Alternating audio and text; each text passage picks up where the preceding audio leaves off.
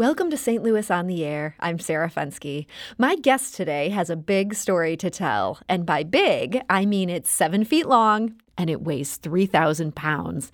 I'm talking about the Triceratops head that Missouri paleontologist David Schmidt recently found in South Dakota. Yes, found. This is a very big find. And then he brought it back to Missouri on a flatbed trailer. And joining me to discuss this remarkable story is David Schmidt. He is an associate professor of geology and environmental science at Westminster College in Fulton, Missouri. David, welcome to the show.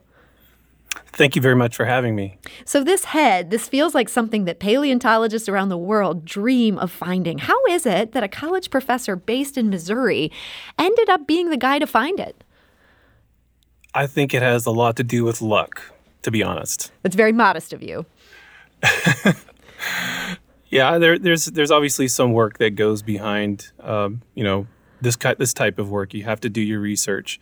Uh, but it, I think it involves a lot of luck as well. So you were in South Dakota. What were you doing there?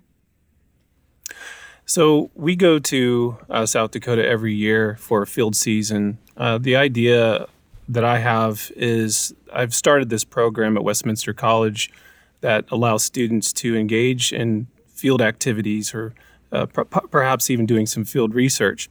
So they get an opportunity to go out and collect and prospect for fossil specimens during the summer. Hmm. So that's why that's why we were going this summer is to to do the same that we had done in previous summers. So you were out there with undergraduates. Yes, these are all undergraduates. Uh, this summer we had uh, undergraduates, but we also had some current or some former students as well, so some alums. And I understand you were you were somewhat tipped off that this was an area that you should be looking, that, that somebody who was almost on the, the border of where this was found had come across it. What had he seen that made him realize there was something uh, where somebody needed to take a closer look? Yeah, this was a member of the Grazing Association, and while repairing a fence, he recognized some uh, fossilized bone fragments that had eroded out of a slope. And um, I think while he does this type of work, he's always keeping his eye out looking for this as he's aware that this this region produces a lot of fossil specimens. And when he found these, then he reported that to the ranger station, that's the National Forest Service ranger station that's in Lemmon, South Dakota. So he reported that. What happens next? How do they end up turning to a paleontologist there with a bunch of undergrads? so this, when he found those uh, fragments. That was in March of 2019. We arrived in, in June 2019 to uh, begin our, our field uh, expedition. We always check in with the ranger station, and so they kind of gave us a heads up that, hey, um, these were collected on National Forest Service property, or uh, they at least thought at that time that it was. And uh, they asked if we would do a little preliminary survey uh, during our field season to kind of give them a report of what we thought it might be. Hmm. So, as you tell this story, uh, he found this in March, eh, all the way till June, till you guys get out there. Was this eh, in part due to the pandemic that somebody else didn't get there first? No, actually, um, it took it took some clearances by the National Forest Service. Once once these were found, they had to ensure that these were actually, in fact, on the National Forest Service property. Um, as I was mentioning, the the individual that found these were repairing a fence line, which which kind of uh, determines where the, uh, the, property boundary is between the National Forest Service and a private landowner. So they had to get clearance to make sure that it was in fact on on the Forest Service property, and so that took some time we didn't even get to touch or excavate that until this summer. So it was a whole year before we got to do any sort of work at all. Oh, wow. Okay. Yeah, because this was 2019, you said. I, di- I didn't even process that there. Um, so when did you start to realize, okay, this isn't just fossilized bone fragments? We've got a giant head here.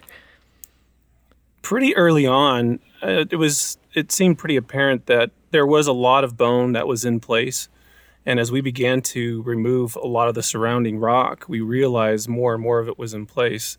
It actually did take me some time to uh, to accept the fact that we had a skull because this was one of the very first things that we found, and I just couldn't imagine myself being that lucky. So it took me some time to actually to let that register. Yeah, it almost seems too good to be true. Once you were sure, wow, we've really got the skull here, were you just absolutely freaking out? I was. I was. I was pretty much overwhelmed by that, and um, all of the members of the crew were just absolutely excited. And you mentioned the word overwhelmed. I'm, I'm sure it's so exciting, but then there's also got to be this feeling of you don't want to screw this up. It is a, a large head like this. Is this something relatively delicate where, in the process of excavating it, you could do a lot of harm? Oh, absolutely. Yeah. If you're not careful with the procedures of the excavation process and the removal, you can damage quite a bit. Now, thankfully, you can repair all of that too. Uh, but you want to try and avoid that because it just creates a lot more work for yourself. So, did anything in your training give you the preparation to say, yeah, I'm going to get this 3,000 pound head out of the ground? That just seems like something that wouldn't be covered in the average, even uh, doctoral class. yeah, you're right. Uh, and, and this was this was our first pretty significant find. Everything that we have found in previous years was relatively small, easy, and very manageable to work with. This required a lot more uh, more of a methodical approach into getting it out. And we worked very meticulously and we worked at a very slow pace to make sure that we were uh, ensuring the quality of work uh, that we could to to recover it. Yeah, I mean, it sounds so glamorous. You know, you're pulling a giant triceratops head out of the ground, but I bet there were days that this work was was probably pretty boring. Is, is that fair to say? uh, it could be tedious at times, um, but I, I think you know, as you're uncovering more and more, and you're you're exposing more of the skull and other bones, it, it's very exciting, and I think that excitement continues to drive um, drive us to continue that work, and so. Um, it, it is pretty exciting at times. So ultimately, how long did it take to go from that moment of, of realizing you have a dinosaur head to actually getting this thing fully excavated? That took some time. Uh, it was at least about a month and a half um, after we realized that we had the skull, uh, it took us quite a while to excavate around that. Uh, we were doing this with pretty primitive techniques, just using um, picks and shovels and rock hammers and small handheld picks and, and brushes. And so it took us some time to do that. So once you've got something like this excavated, is this just a case of finders keepers? It's yours. You can take it home with you to Missouri. Well, it, it belongs to the National Forest Service. It's always going to be property of the National Forest Service, but um, according to our permit, this is on what they would refer to as a permanent loan. Hmm. So this gets to stay at, at Westminster College? Uh, hopefully. Um, that would be great. Right now, um, once we're done preparing it, it would be curated at the Llano Estacado Museum, which is in West Texas, which we collaborate with another institution there, uh, Wayland Baptist University. And there they have a nationally accredited museum which would be able to curate that. But we're, we're trying to kind of change that, and hopefully we can get the um, the sort of space that we need to do that here in Missouri. Hmm. We're talking to David Schmidt. He's an associate professor of geology and environmental science at Westminster College in Fulton, Missouri.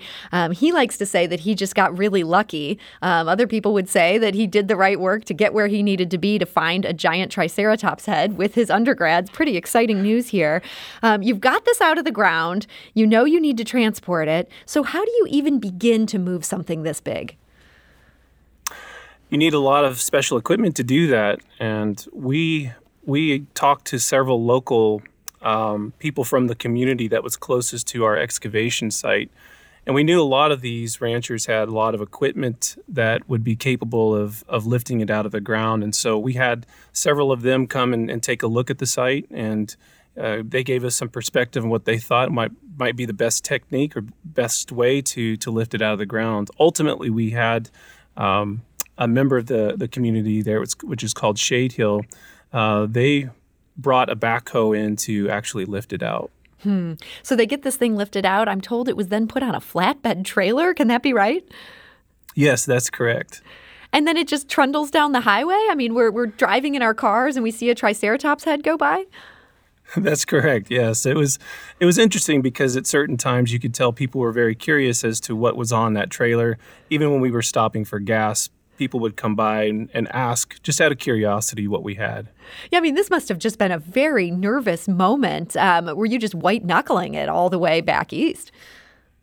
Yeah, I, I, yeah, I, I, definitely was. I didn't get a whole lot of rest for those for about that week that we were trying to get that here. And I imagine you had to take some precautions to make sure it wasn't overly exposed to bad weather, other bad drivers. I mean, was it was it wrapped up in something? What, what do you even do? I'm just I, I'm overwhelmed by this project here. we had it pretty secure on the trailer. We had it strapped down, but we did have a tarp around it as well to protect it from any sort of inclement weather. And big horn poking out of the tarp. That's right.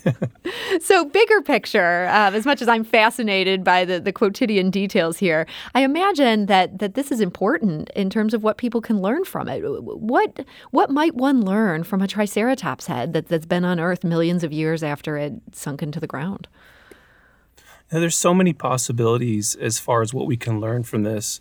Um, you know, there's a lot of clues that are preserved in the surrounding rock that can give us a lot of information about the environmental conditions in which this animal was living in.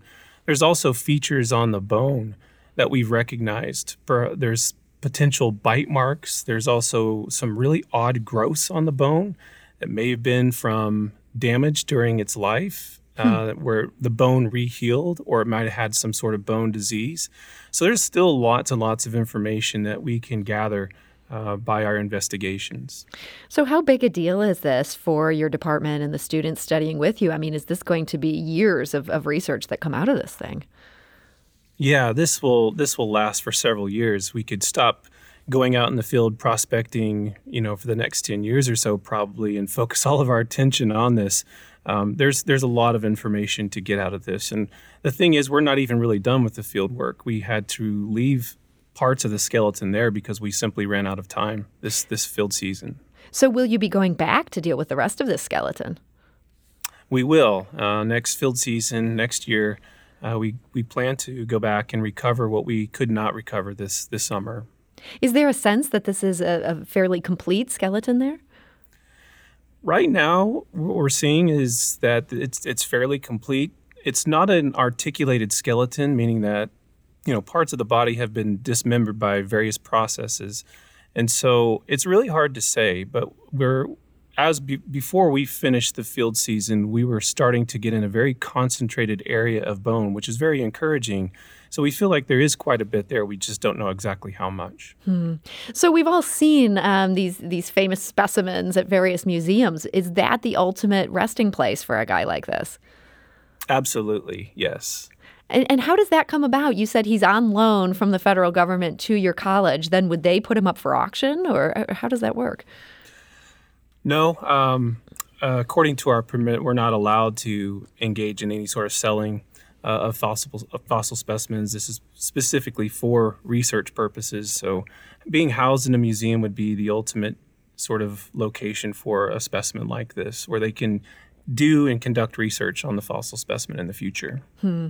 So I was reminded of Sue the Tyrannosaurus rex. She was also unearthed from South Dakota. This was from a ranch back in 1990, um, and she ended up being a, a, such a famous specimen here. But it makes me wonder about South Dakota. What has made that area such a hotbed of these dinosaur bones? It has the right rock, the right type of rock, and the right age of rock that preserves uh, that had preserved these types of these animals that existed that you know millions of years ago. And so, um, so do you, do you expect there's more Triceratops lurking even nearby this one? Oh, there's no doubt. In fact, um, I think it was about four or five years ago, a team uncovered another Triceratops skull that maybe was 200, 300 yards north of where our site is. Hmm. How does this guy compare to the other Triceratops skulls that are out there? Is is he bigger? It's quite. It's pretty big. It's one of the biggest ones that I've seen so far. Hmm. Well, it's all so exciting, and this might be a really dumb question, but I can't help but ask. Uh, I referenced Sue, the Tyrannosaurus Rex. She got a name. Will this guy get a name? We have named this dinosaur Shady, and that is after the members of the community from Shade Hill, which were very excited, very supportive, and helpful in the two months that we were there. That's a really great name, but I know that Sue was named after the person who found her. Were you tempted to try to get people to name this this Stegosaurus uh, David? no, that's that's not a good name for it. I must say, Shady's a lot better. and yeah, And yes, he is a triceratops. I, I, also misspoke on that. As as I mentioned, dinosaurs are not my thing. But you know what? I am now a believer. This is this is one of the coolest stories I've heard in a long time. It seems like you just have the coolest job. What would be your uh, quick version of how a kid could end up having this remarkable gig that you now have? A lot of hard work, a lot of dedication, and like I said, some luck as well, I think goes along with that for sure. Well, David Schmidt, I want to thank you so much for uh, joining us today and, and sharing about this remarkable find and, and all the luck that went into it. Oh, thank you very much. And David, again, is an associate professor of geology and environmental science at Westminster College and uh, the man who helped to find Shady. St. Louis on the Air on St. Louis Public Radio. That's 90.7 KWMU.